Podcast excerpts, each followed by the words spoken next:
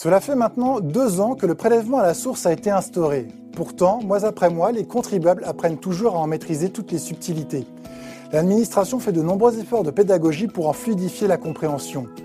Il faut en effet admettre que le prélèvement à la source a modifié en profondeur des habitudes fiscales bien ancrées. Fini les paiements par trimestre, les imprimés qu'on ne retrouve jamais sous la paperasse et les angoisses qui vont avec. Désormais, tout se fait ou presque par Internet. Et vous pouvez d'ores et déjà constater sur votre fiche de paye que votre impôt est bien prélevé mensuellement en vertu du principe de retenue à la source. Dans ce nouvel épisode de Bourse au Campus, nous nous penchons sur quelques concepts clés pour vous aider à mieux comprendre la mécanique du prélèvement à la source. Qu'il s'agisse des salaires, des pensions de retraite ou bien encore des allocations chômage, ces revenus font l'objet d'une retenue à la source, c'est-à-dire que ce n'est plus à vous de régler directement l'impôt correspondant. Il est prélevé en amont, au fil de l'eau, par votre employeur, votre caisse de retraite ou bien Pôle emploi.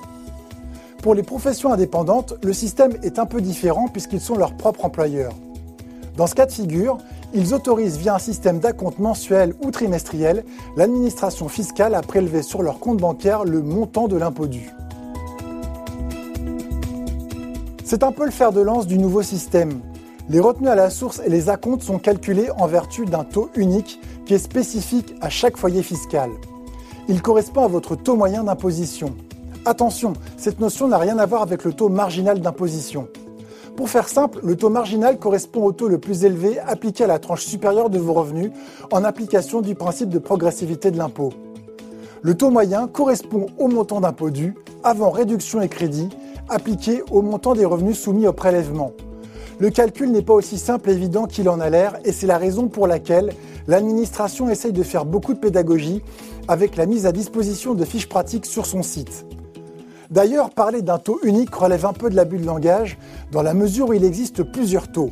Par exemple, bien que marié ou pacsé, vous pouvez choisir un taux individualisé. Une option utile s'il y a une grande disparité entre les niveaux de revenus au sein du couple. Il existe également un taux dit par défaut, qui s'applique lorsque l'administration n'a pas pu calculer le taux propre au foyer fiscal. Une situation qui peut concerner une première embauche, des personnes en C D D ou sur des missions de courte durée. Ce qui ne change pas dans le nouveau système, c'est le bon vieux principe de la déclaration de revenus à faire tous les ans aux alentours du mois de mai ou de juin. Modernité oblige, elle n'est plus à faire à la main sur l'imprimé fiscal correspondant. Vous la trouvez désormais pré-remplie par l'administration sur votre espace personnel. Car il vous faut garder à l'esprit que pour déterminer votre taux de prélèvement à la source, le fisc se base sur votre déclaration de revenus de l'année précédente. Et il faut aussi garder en tête que le montant payé à la source au titre d'une année ne doit pas être considéré comme définitif. L'administration actualisera son calcul durant l'été. Pour clarifier les choses, disons que l'impôt dû au titre de l'année deux mille vingt et un sera calculé sur la base de votre déclaration de revenus de deux mille vingt que vous recevrez durant le printemps de deux mille vingt et un. C'est à ce moment que l'administration fera ses calculs et comparera les prélèvements effectués au titre de deux mille vingt sur votre foyer fiscal. Elle tiendra également compte des réductions et crédits d'impôt dont vous avez pu bénéficier durant l'année deux mille vingt. Résultat des courses, si vous n'avez pas été suffisamment prélevé à la source pour vos revenus de deux mille vingt, les impôts exigeront le paiement d'un complément en septembre deux mille vingt et un. En sens inverse, si elle vous a trop prélevé, elle vous remboursera le trop perçu également durant cette période. Mais que faire si vous anticipez déjà une baisse de vos revenus ou au contraire une augmentation de vos charges au cours de l'année ? Même si l'administration corrigera son calcul dans l'intervalle, il est possible que cette fluctuation de revenus pénalise votre trésorerie. Vous pouvez demander une modulation de votre taux via votre espace personnel.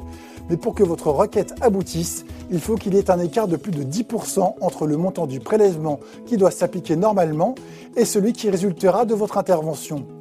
Si tel est le cas, l'administration calculera un nouveau taux qui s'appliquera sous trois mois au maximum.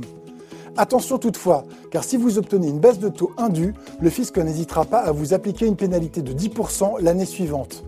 Il est possible d'y échapper si vous prouvez que votre erreur a été commise de bonne foi. Dernier point, c'est l'administration fiscale qui communique le nouveau taux à votre employeur.